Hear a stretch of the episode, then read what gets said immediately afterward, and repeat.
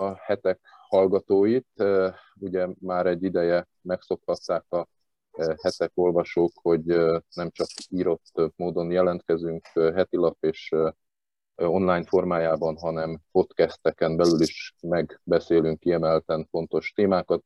Ilyen ezúttal az Európai Szuperliga kérdése, amiről azt is mondhatnánk, hogy hát ez már múlt idő, de azért ez nem feltétlen van így. Ugye az elmúlt napokban kevés hír futott annyira, mint az ezzel kapcsolatos újabb és újabb információk, nevezetesen, hogy 12 európai top labdarúgó csapat megalakította, megalapította az Európai Szuperligát, ami hát első körben akár felfogható egy pucskísérletként is az UEFA felé és a Bajnokok Ligája felé, de inkább kérdezném a, a vendégeinket. Itt van velünk Szabados Gábor sportközgazdász. Szervusz, köszöntünk szeretettel.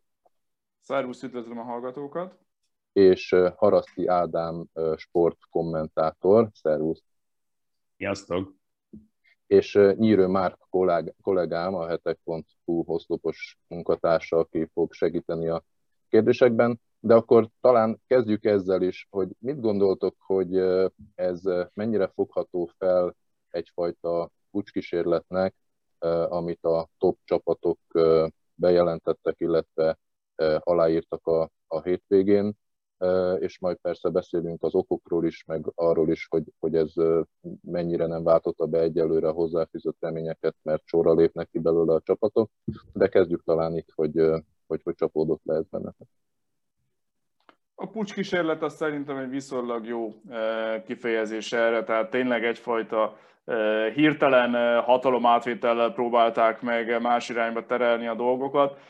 Annyiból ugye egy nagyon radikális változás volt, hogy tényleg nyíltan mindenki kilépett. Évek óta azért folyamatosan mindenki úgy beszélte erről, voltak háttérinformációk, sajtóinformációk, hogy ilyesmit tervezgetnek. Ezeket mindig könnyű volt elütni, hogy á, ugyan nem lesz ebből semmi és akkor egyszer csak előálltak vele. Ugye itt most már utólag azt gondolom, hogy lehet le- rekonstruálni az eseményeket, tehát itt egészen biztos, hogy komoly egyeztetések zajlottak az UEFA és a klubok között, e, e között a 12 klub között arról, hogy hogyan alakítsák át a bajnokok ligáját. Nyilván a klubok azok olyan javaslatokat, vagy mondhatjuk úgy, hogy követeléseket tettek, amelyek azért az eddigiekhez képest radikális változásokat jelentettek. Ugye nem véletlen például az, hogy a Superliga bejelentett lebonyolítása egészen hasonló ahhoz, amit az UEFA is bejelentett, hogy a bajnokok ligája lebonyolítása hogyan fog megváltozni. Tehát itt biztos, hogy a klubok észrevételeit építették be ebbe a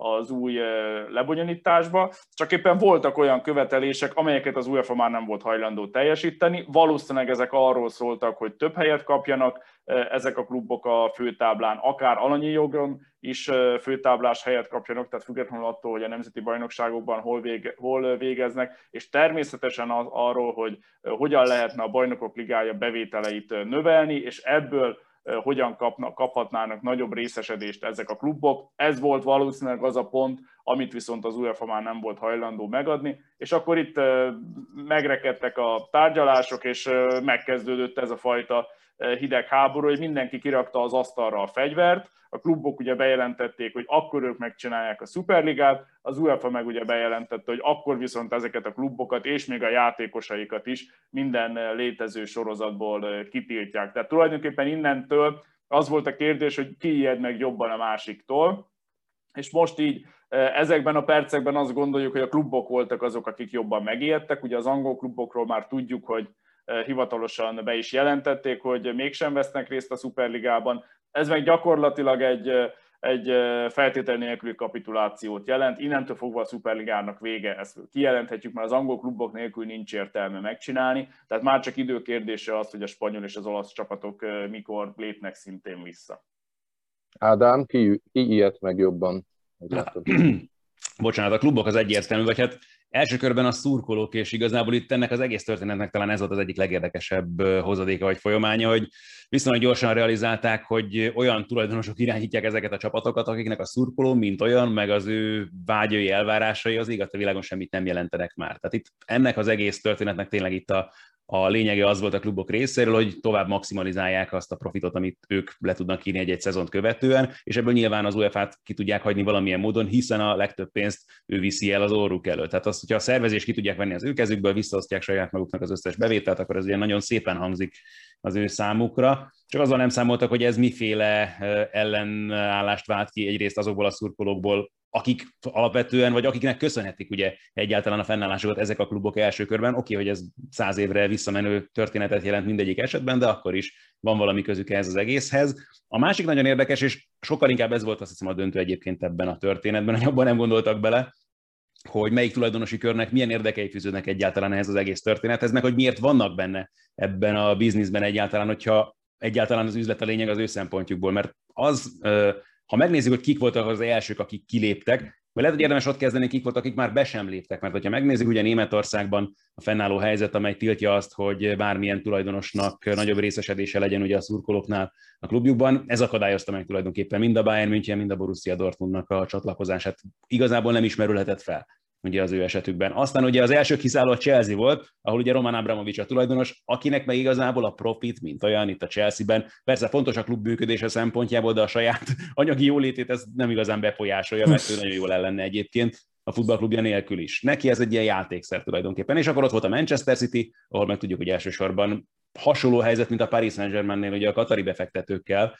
hogy itt kicsit ez ilyen országimázs eszköz, amire használják alapvetően a klubot, tehát megint csak a Manchester City szempontjából ilyen ez a, lény, ez a része kevésbé lényeges, mint mennyi pénzt keres a csapat egyetlen szezonban, mert ha úgy kell, akkor megoldják ugye a kamu szponzor ügyletekkel, mint amilyen volt az az Etiados történet, amikor az UEFA-val első körben összevesztek. Voltak olyan hangok, kérdeztek, voltak olyan hangok is, hogy ez tulajdonképpen a szurkolóknak, magának a top 12-nek szurkolóinak jót tett volna, tehát több nívósabb meccset láttak volna az év folyamán. Na ez, ez az ez érdekes ebben az egészben, hogy úgy vágtak bele ebbe a történetbe a csapatok részéről, hogy igazából a szurkolókat komolyan senki nem kérdezte meg, vagy eleve az érdekes voltak az, felmérések, hogy ennyire... azt, azt mondják, hogy voltak felmérések, közvéleménykutatás, kvázi ilyen üzleti tervek, hogy ez... Nagyon kíváncsi lennék, hogy ezt hol hajtották végre, vagy kikkel, mert azért elég egyértelmű, tényleg, ha csak megnézzük, hogy tegnap mi volt a Chelsea mérkőzését megelőzően ott a Stamford Bridge környékén.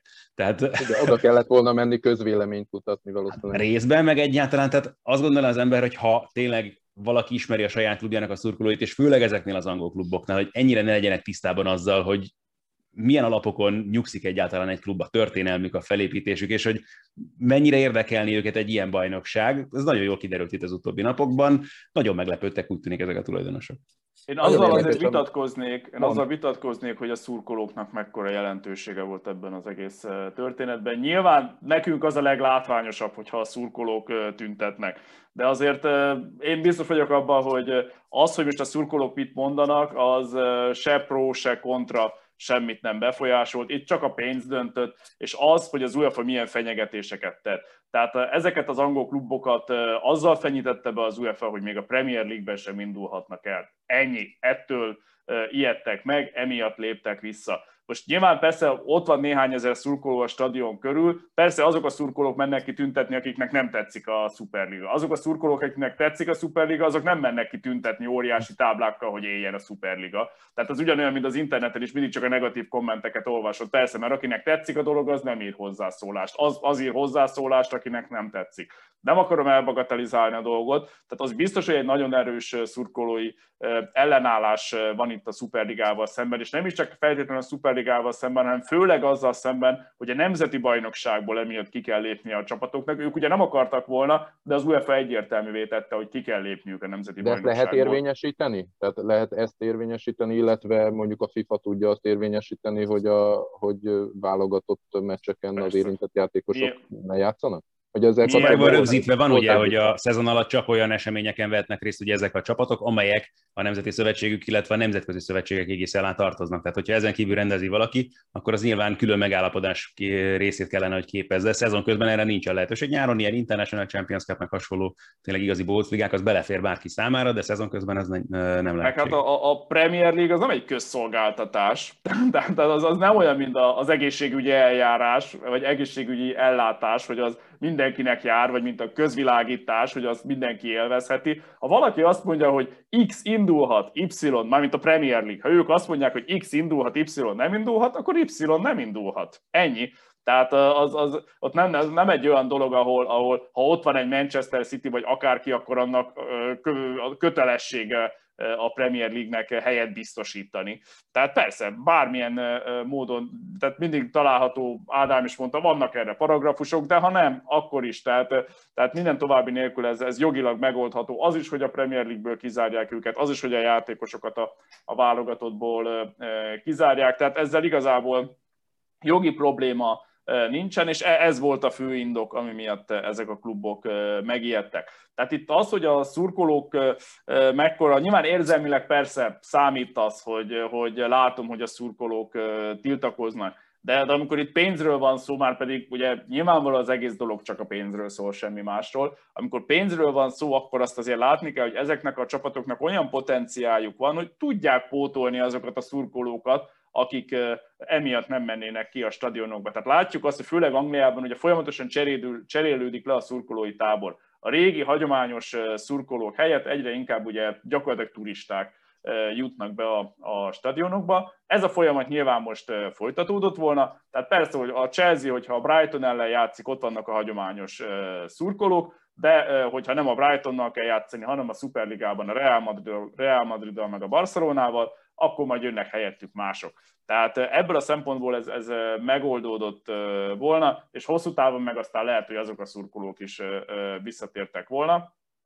Tehát még egyszer mondom, itt, itt a dolog a pénzről szól. Tehát itt nyilván nekünk ez kívülállók számára sokkal látványosabb az, hogy a szurkolók hogyan reagálnak a dologra, és milyen érzelmeket vált ez ki. De amikor hideg fejjel hozzák ezeket a racionális döntéseket, akkor csak a számok számítanak az Excel táblázatban, semmi más. És ugye, amit ugye Ádám mondott, hogy most a, a észrevehették a szurkolók, hogy mennyire csak a pénz számít ezeknek a klubvezetőknek. Hát ha voltak ilyen illúzióik, hogy nem csak az számít, akkor elég naívak voltak. Tehát azt gondolom, hogy ez már azért elég régóta egyértelmű, hogy csak ez számít, semmi más. Tehát itt ugye voltak olyan gondolatok, hogy hát ha itt a Superliga, akkor ez a futball halála, meg, meg stb., meg akkor most tényleg a pénz győz a, az egyenlőség, meg a mit tudom én milyen elvek felett, ezen már rég túl vagyunk. Tehát gyakorlatilag itt, a, itt most már egy bő húsz éve, tehát amióta itt a bajnokok ligája átalakult, és, és egy teljesen más sorozat lett belőle, mint ami korábban volt, azóta ezeken az elveken már rég túl vagyunk. Itt a, egy nagyon erős trendvonal van a bajnokok ligája fejlődésében, és ez a trendvonal oda abba az irányba mutat, hogy a végén kialakul egy szuperliga lépésről lépésre bontotta le a korábbi elveket az UEFA, és haladt a Superliga felé. Most annyi történt, hogy egy nagyon nagyot kellett volna ugrani, amit nem akartak. Nem azt mondom, hogy mindenképpen eljutnak egyszer majd a Superligáig, főleg ezek után, mert, mert most már azért ugye ez, ez nyilván megbolygatta egy kicsit a, a dolgokat, de azt látni kell, hogy ezek, ezek a, amiket a Superligában meg akartak valósítani, az az ugrás, az abszolút azt a trendvonalat követi, amit eddig a futball a bajnokok ligájában követett. Tehát igazából ez nem egy új irány, csak egy az eddigi irányba előrefele egy szokatlanul nagy ugrás lett volna. Hadd kérdezzek itt egy dolgot, majd a szurkolókra még térjünk vissza, de ugye ha ez így van, és teljesen logikusan levezetted, hogy ez egy egyenes irányú, vagy hogy mondjam, egyirányú utca, amiben nagyon nehéz megfordulni, viszont azt is láthatta, a, láthatták a Superligát létrehozó csapatok, hogy az UEFA-nak milyen komoly eszközei vannak, amivel ezt meg lehet akadályozni, meg esetleg az is megfordulhatott a fejükben, hogy mondjuk a szurkolók mit szólnak ehhez, és a többi, és a többi, akkor ez nem lehet, hogy egész egyszerűen csak egy kommunikációs trükk, tehát hogy minél nagyobbat mondok, kétszeres árat mondok, amiért az én termékemet meg lehet venni, és hogyha te azon felháborodsz, akkor lehet, hogy lejjebb megy az ár, de mégis magasabb lesz, mint a kiinduló árunk, és akkor én jobban járok. Tehát, hogy nem lehet, hogy ez egy ilyen kommunikációs akció volt a, a részükről? Hát én elsőre is azt mondtam, hogy igazából a Superliga az csak egy bluff. Tehát, tehát a klubok valójában nem is akarják megcsinálni, az egész csak arra szolgál, hogy a, az UEFA-ból a bajnokok ligájában minél többet sajtoljanak ki, és minél jobb alkupozíciójuk legyen az UEFA-val szemben, amikor a bajnokok ligája átalakításáról tárgyalnak. Ez igazából egészen mostanig azt gondolom, hogy, hogy így is volt, de azzal nyilván, hogy a, a nyilvánosságra léptek a klubok, azzal azért egy nagyon nagyot léptek ebben a történetben. Tehát ott már nem lehetett azt mondani, hogy hát biztos, hogy nem akarják megcsinálni a, a Superligát, mert, mert ahhoz azért jóval komolyabb lépéseket tettek, de alapvetően én, én hétfő reggel is azt gondoltam, hogy, hogy nem lesz Superliga, hanem megegyeznek, és valamilyen kompromisszum születik, és abban tulajdonképpen ezt a blöfföt használja fel ez a 12 csapat ebben a megegyezésben. Ugye ehhez képest tulajdonképpen annyi változott, hogy az UEFA olyan fenyegetéseket tudott lerakni az asztalra, és olyan határozottan tudta ezt képviselni, hogy, hogy tényleg ez a hat angol, elsőként ez a hat angol csapat tényleg kapitulált, és, és letette a fegyvert, és visszavonulót fújt. És ez gyakorlatilag, ahogy mondom, szerintem be is dönti az egész projektet, mert, mert nélkülük nincsen értelme. Hát igazából nem az történt, hogy az UEFA akkor ráhívott erre a bluffre tulajdonképpen? Vagy Lényegében ez történt, igen. Tehát a, a, a klubok mondtak egy nagyot, az UEFA megmondott egy még nagyobbat. Megrángatták az oroszlán bajszát?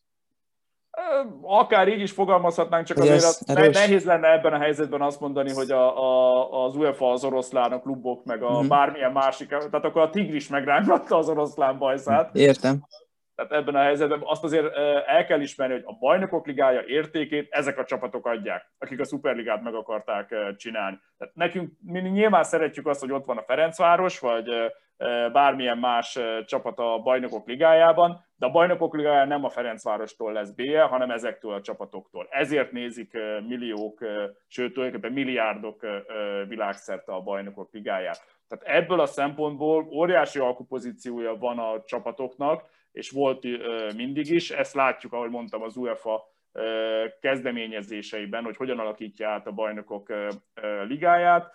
Most egy kicsit túllőttek a célon. Csak most nekem egy olyan kérdés jut, bocsánat, ezzel az egésszel kapcsolatban eszembe, hogy oké, okay, hogy most akkor ezen túl vagyunk, de hogy akkor nem realizálja az UEFA azt, hogy itt volt egy olyan fenyegetés, ami fennállt tényleg, mondhatjuk, hogy évtizedek óta velük szemben, hogy akkor ezek a csapatok majd kiszállnak és megcsinálják a saját bajnokságukat, hogy most úgy tűnik, hogy ez a projekt mégsem működőképes, tehát ezzel nem veszítette el tulajdonképpen akkor ez a csoportosulás a legnagyobb fegyverét ezekben a tárgyalásokban? Ez, ez egy nagyon jó kérdés. Valóban eddig ugye a Superliga egy olyan bluff volt, ami, ami mindig működött. Most viszont, hogy egyszer megpróbálták, és, és, és az UEFA tudott egy nagyobbat mondani, hát akkor most azt gondolom, hogy jelentősen valóban rövid távon biztos, hogy csökken a klubok alkupozíciója. Ez most tényleg egy, egy feltétel nélküli kapituláció. Itt most nem lehet azt mondani, hogy oké, okay, nem csinálunk szuperligát, de akkor ezt meg ezt kérjük. Hát erre meg az UEFA azt mondja, hogy hát ezt nektek. Hm. Ez most, de azt gondolom, hogy ez alapvetően rövid távon van. Tehát azért nyilván egy-két évig most, most egy kicsit csendbe kell maradnia a kluboknak, de, de lehet, hogy néhány év múlva azért új vezetéssel persze, mert akkor nyilván most megtörténik az, hogy ugye az, angolok visszavonulót fújtak, most lehet, hogy mit tudom, még a Real Madridnál is lehet, hogy Florentino Perez belebukik, lehet, hogy Agnelli is elmegy a Juventus-tól, majd jön valaki más, leülnek, újra elkezdenek tárgyalgatni, tehát azért vissza lehet ezt építeni, de az tény, hogy most, most jó néhány évig nem lehet újra elővenni ezt a kártyát. Mert, és az, mert ezt, most, ezt most elhasználták. Az nem lehetséges, hogy azért kellett 19-re most feltétlenül lapot húzni, mert hogy annyira szorít a cipő, mármint anyagilag. Nyilván elképesztő bevételekkel rendelkeznek ezek a top csapatok, viszont elképesztő veszteségeket is könyveltek el az utóbbi időben. Hát a, a Liverpoolt nem számolva 1,2 milliárdos csak a tavalyi szezonban a veszteségük ezeknek a, a, az alapító kluboknak és az adósság meg hát ilyen felfoghatatlan összeg 7,4 milliárd font, ha összeszámoljuk. Szóval nem lehet, hogy egész egyszerűen nem volt más lépés, előre kellett menekülni?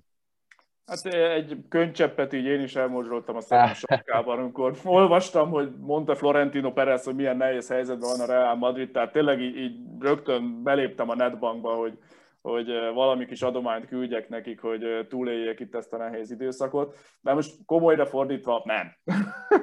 Tehát persze a koronavírus járvány mindenkinek rosszat tett, Tehát ilyen, ezek a top csapatok, ezek akár ilyen 100 millió eurós nagyságrendben is veszíthettek a bevételeikből, ez nyilván nagyon fáj nekik, és nyilván főleg azoknak a csapatoknak, akik azért nagyobb adósságot görgetnek maguk előtt, itt elsősorban mondjuk a Barcelona, vagy akár a Real Madrid, de az, hogy is ugye a, a nyilatkozatban is többször is utaltak a koronavírus járványra, hogy emiatt kényszerülnek rá, hogy megreformálják a futballt, meg megmentsék a futballt, meg bla bla bla, de ez, ez igazából ez, ez mind bullshit. Tehát itt pont beszéltünk arról, hogy évek óta tervezték ezt, évek óta forgott a dolog. Most jutottak el arra a pontra. Lehet persze, hogy valamennyire a koronavírus járvány kicsit mindenkit feszültebbé tesz, és, és radikálisabb megoldásokra sarkalja őket, de alapvetően nem arról van szó, hogy annyira kényszerbe lettek volna, hogy nem láttak más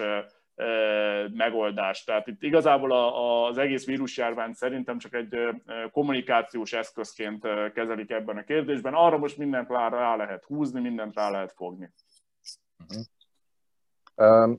A szurkolók mellett mondtam, hogy még nem menjünk el. Szerintem itt felmerül egy, egy olyan kérdés, ami az egészet kicsit tágabb kontextusból közelíti meg. Ugye a, a európai futballban nagyon erősen összenőttek a, azok a társadalmi rétegek, amelyek és a, és a, a csapatok, vagyis a klubok, amelyek, hogy mondjam, identitás elemként határozták meg, hogy ők, nem tudom én, Ferencváros szurkolók, vagy Liverpool szurkolók, vagy ilyen-olyan szurkolók.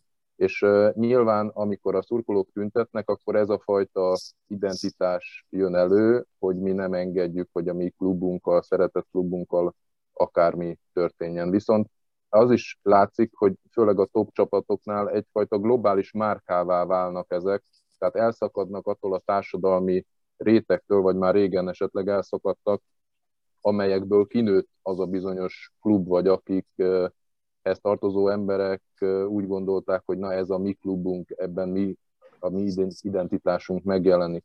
Szóval nem lehet, hogy ez, ez a Superliga kísérlet is egyfajta tünete annak, hogy a, a teljesen átalakul a futball, és globálissá válik, és már nem a helyi szurkoló, vagy az országon belüli szurkoló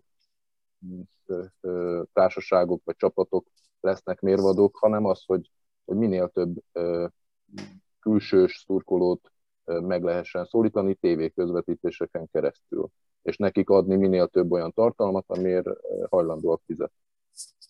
Kicsit nagy évbe fordultam rá a kérdésre. Igazából ez az izgalmas, hogy mint egy dolog, hogy a klasszikus szurkolótáborok jelentősége mint olyan hová tűnik, vagy hol helyezkedik el itt a prioritásokban ezeknek a vállalatoknak a számára, mert itt klubokról már felesleges beszélni akkor ebből a szempontból. Ez teljesen egyértelmű, és igen, ebben az is szerepet játszik, vagy azt is sajnálattal kijelentetjük nyugodtan, hogy a futball is, mint olyan már nem játék, hanem egész egyszerűen csak egy tartalom, amit valahová kiposztolhatnak valamilyen streamre, közösségi oldalra, stb. És akkor kezdjen vele mindenki, amit akar lényeg, hogy jöjjön be az ellenérték. Hát ez Persze, azért érdekes, amit a, a, mondasz, bocsánat. Bocsánat, csak még egy, mert nagyon ide mhm. kapcsolódik, hogy, hogy és nem akarom belét folytani a szót, csak hogy itt azért a futball jövője merül föl. Ugye már a Perez olyanokat mondott, hogy, hogy majd a futball mérkőzések idejét is csökkenteni kell, vagy a meccs, meccsidőt, mert hogy a fiataloknak már túl hosszú a 245. Tehát, hogy ha Florentino Perez szavait szerintem itt az elmúlt napok eseményeinek... Én nagyon jól értem, lehet, hogy azt persze, ez teljesen jogos, amit mondasz, csak hogy mégis van egyfajta olyan irány, amit te mondasz, hogy tartalomgyártásról van szó. Most a tartalomgyártást hozzá kell igazítani az igényeket. És nem árt őket felmérni pontosan, mint a mellékátábra is mutatja. Igen, igen.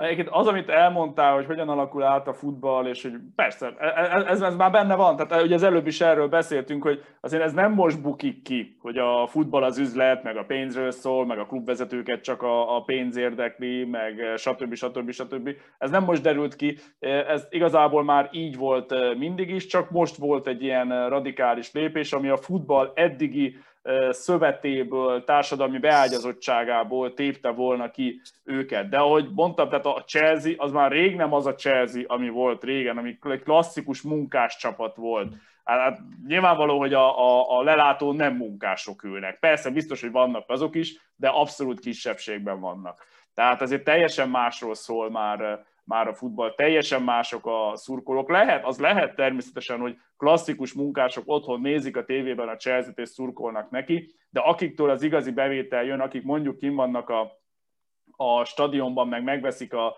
mindig a legújabb mezeket, azok már nem azok a, a munkások, akik régen voltak, és ezt most minden klubra végig lehetne e, vinni. Tehát azok a hagyományos e, e, közösségek, amelyekből ezek a klubok kinőttek, és amelyek a identitását képezték, azok azért már teljesen átalakultak, és ez valahol egyébként normális is, mert a kultúra az mindig formálódik. Hát most, ha megnézzük csak a magyar klubokat, a, a Ferencváros az nem a, a pesti német polgárságnak, kispolgárságnak a csapata, amiből ugye elindult, ami volt régen a Franzstadt, meg a Fradi, tehát most már nyilvánvalóan egy egészen más identitása van, amiben persze benne vannak ezek a hagyományok, de egy csomó minden hozzá társul. Tehát valahol ez egy természetes dolog, hogy ezek a kulturális elemek ezek módosulnak, és amiben régen volt a futball, abból most egyre inkább egy másik irányba mozdul el. Persze ez, ha az ember a hagyományos értékekhez ragaszkodik, akkor ez, ez nyilván fájdalmas, de még egyszer mondom, erre, aki erre most döbbent rá, az eddig nagyon naívan állt a futballhoz. Tehát alapvetően ezek a, ezek a dolgok, ezek már korábban is eldőltek és kialakultak. Itt tényleg, ahogy mondom, itt egy, ahogy a, a bajnokok ligája és lépésről lépésre haladt tulajdonképpen egy szuperliga felé, csak most egy nagyon nagy ugrást kellett volna csinálni. A futball egész fejlődése ugyanezt mutatja, hogy tulajdonképpen ebbe az irányba haladt eddig is a futball, csak itt most egy hirtelen egy nagyon nagy ugrást tettünk volna meg. Most amit meg ugye itt a, a mérkőzés idő lerövidítéséről gondolunk, hozzáteszem, ez, ez akár még lehet egy, egy jó megoldás is, bár ugye akkor felmerül, hogy valószínűleg még kevesebb lesz a gól, hogyha rövidebb lesz a játékidő. Ezzel jól el lehetne vitatkozgatni. Azért egy valami érdekességet, bár most már kijelenthetjük, hogy nem lesz szuperliga, mert tényleg itt, itt a, a projekt az, az gyakorlatilag bedőlt. Azért egy érdekességet hadd mondjak el, hogyha a szuperliga tényleg ugye megcsinálták volna, a FIFA meg az UEFA mindenhonnan kizárta volna ezeket a klubokat, akkor ez gyakorlatilag nem labdarúgás lett volna, hanem bármilyen, elne, bármilyen sportágnak nevezhették volna, hiszen nem a FIFA égisze alatt játszák. Ha nem a FIFA égisze alatt játszák, akkor nem a FIFA szabálykönyvet kell alkalmazni ezen a, ezeken a mérkőzéseken, hanem olyan szabálykönyvet, amilyet csak akarnak. Saját maguknak írhattak volna egy szabálykönyvet. Lehet az, hogy mondjuk eltörlik a lest, lehet az, hogy mondjuk a bedobást nem kézzel végzik el, hanem lábbal, bármi egyéb szabályt lehetett volna ö, módosítani, akár még azt is, hogy akkor nem kétszer 45 percig tartanak a mérkőzések. Bocsánat, erre tökéletes példa az, amit látunk akár mondjuk FIBA kontra NBA, vagy éppen Nemzetközi Korongszövetség és NHL Tehát ez más sportágokban, tehát ugye az NBA-ben más szabályokkal játszák, ha nem is teljesen, azért kosárlabda, de valamennyire más szabályokkal játszák a kosárlabdát, mint Európában. Tehát tulajdonképpen ugyanez valósult volna meg, és akkor akár ez a, ezt a Perez kijelentést, ezt egészen komolyan is vehettük volna, mert lehet, hogy tényleg lerövidítették volna a, a mérkőzés időt, akár mondjuk lehet, hogy a, a, a 90 perc megmaradt volna, de mondjuk a két félidőt négy negyedre osztották volna be, hogy több reklámidő legyen. Hasalok és mondok dolgokat is, remélem, hogy Florentino Perez nem hallgatja és nem veszi az ötleteket, hogy, hogy miket lehetne még kitalálni de ez csak azért érdekes, mert, mert igazából ez, ez nem volt egy annyira elrugaszkodott dolog, hiszen ha tényleg kiszakadtak volna a FIFA keretei alól, akkor tulajdonképpen bármit megcsinálhattak volna.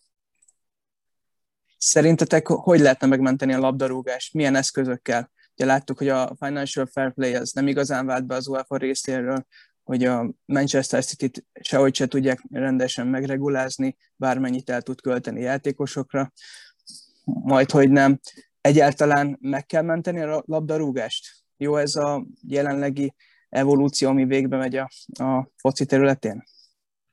Ha most szigorúan arról beszélünk, hogy hogy néz ki jelen pillanatban a bajnokok ligája, akkor szerintem azzal nekem, mint szurkolónak olyan nagyon nagy problémám nincsen. Persze lehet itt is beszélni arról, hogy milyen meccseket játszanak a csoportkörben, stb., de az még a kisebbi probléma. Ott odébb már vannak itt a, a termékek körül gondolok az UEFA-nál, viszont ami érdekes tanulsága ennek az egész 48 órának, amit mögöttünk van, az talán az ugye, hogy a német csapatok, mint olyanok, miért nem tudtak egyáltalán szóba jönni ennél a bajnokságnál, és miért is nem nagyon akar csatlakozni, aztán egyik sem. Ugye ez a bizonyos 50 plusz 1-es szabály, ami életben van a német ligában, és ami nem engedi azt, hogy senkinek döntő többsége legyen tulajdonosként a csapatokban, és nyilván ezért is maradt meg a szava valamilyen szinten a szurkolóknak, ez is megakadályozta ugye abban a Bayern vagy a Dortmundot, hogy egyáltalán elgondolkodjanak a csatlakozáson.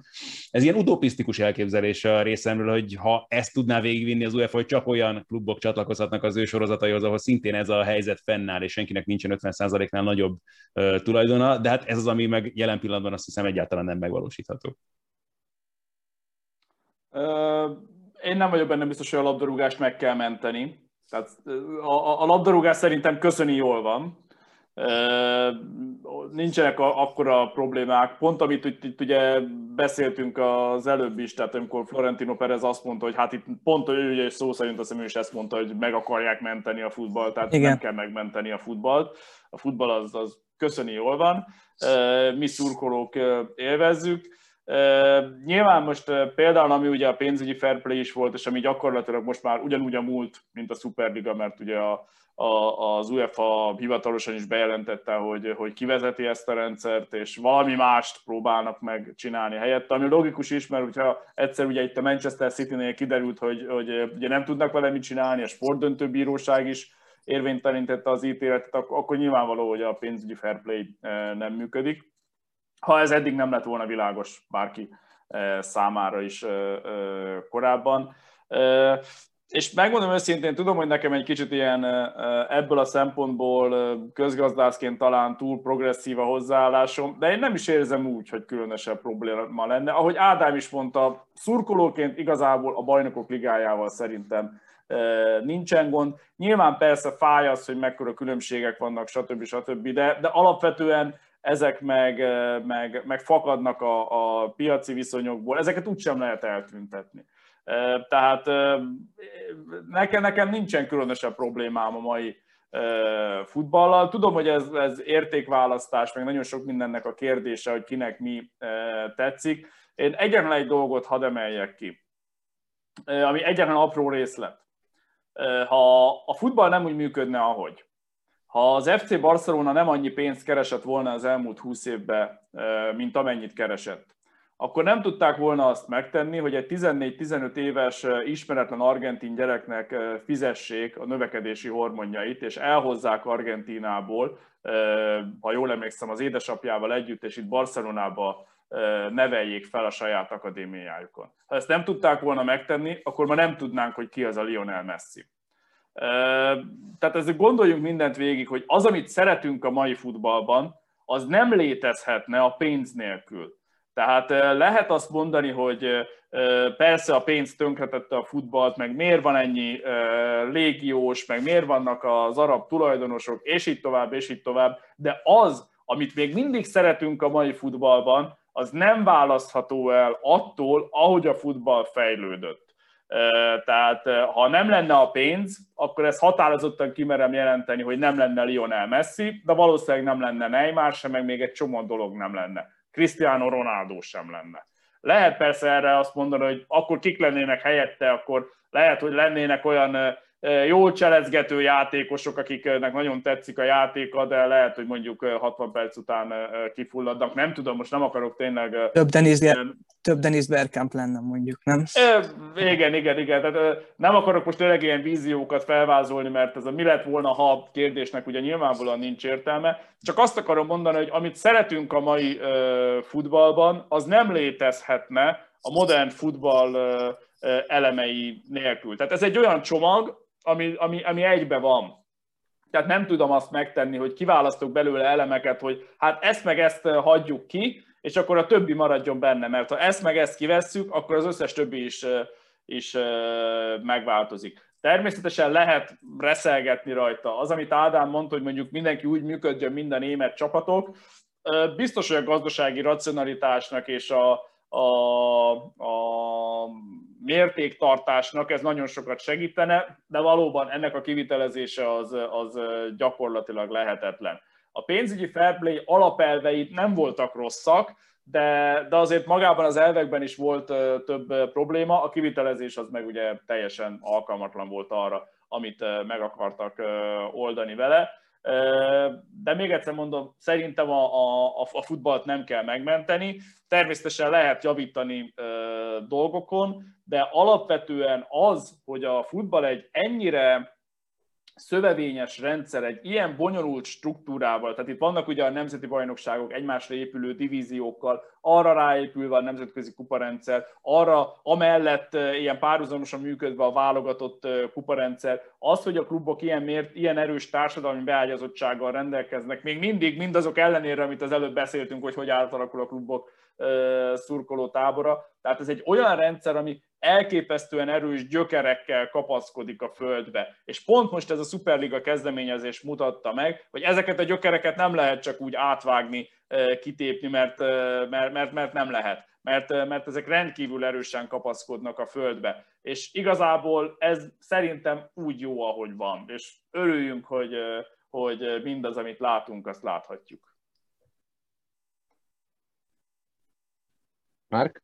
Nem tudtok szóhoz jutni. Nem, nem, nem. Egy, egyébként nyilván ennek hatására is megreformálta az UEFA a bajnokok ligáját, hogy 2024-től 32 csapat helyett 36 lesz.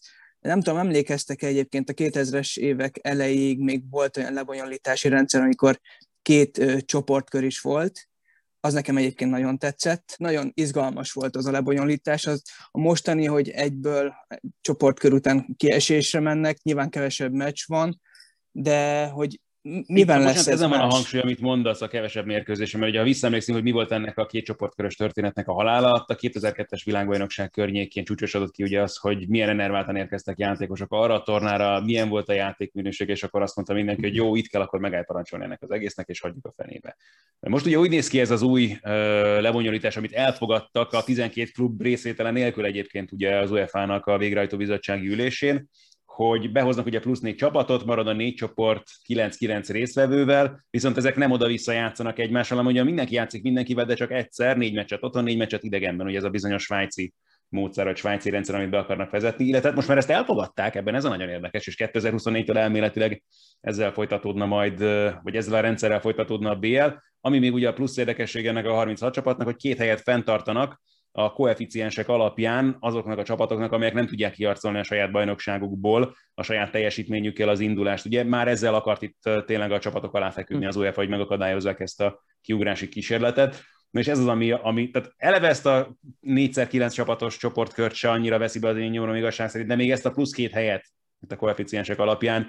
Tehát, hogyha most van például az Arsenal, amelyik ugye esélytelen, hogy bejusson a bajnokságból, most már az elmúlt évek alapján is mondhatjuk ezt a bajnokok ligájába, akkor ez alapján például ott lehetne a mezőnyben. Ez a, nekik ezeken a klubokon kívül ez kinek jó igazából? Most akkor felteszem a kérdést, hogy milyen meccset akarunk nézni. Tehát a Real Madrid játszon a Rosenborgal vagy az Arzenállal?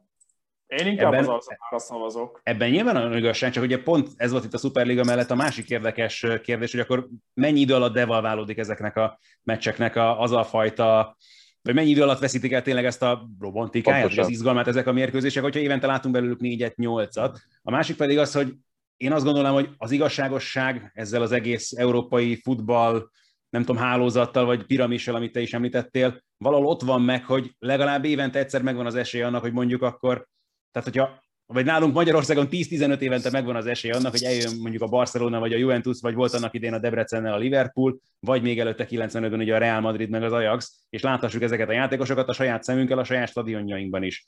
Ha jön ez a rendszer, akkor erre megint kevesebb esély lesz, és nyilván ez lett volna a Superligával, hogy ez összejön, akkor meg egyáltalán nem lett volna esély, hogy tétmérkőzésen ezeket a játékosokat a klubjaikban láthassuk. Így valami van arra is, hogy legalább néha egy BL sejtezőre el kell mennie mondjuk valamelyik nagyobb klubnak, nem tudom, tényleg Kirgizba, Kazaksztánba.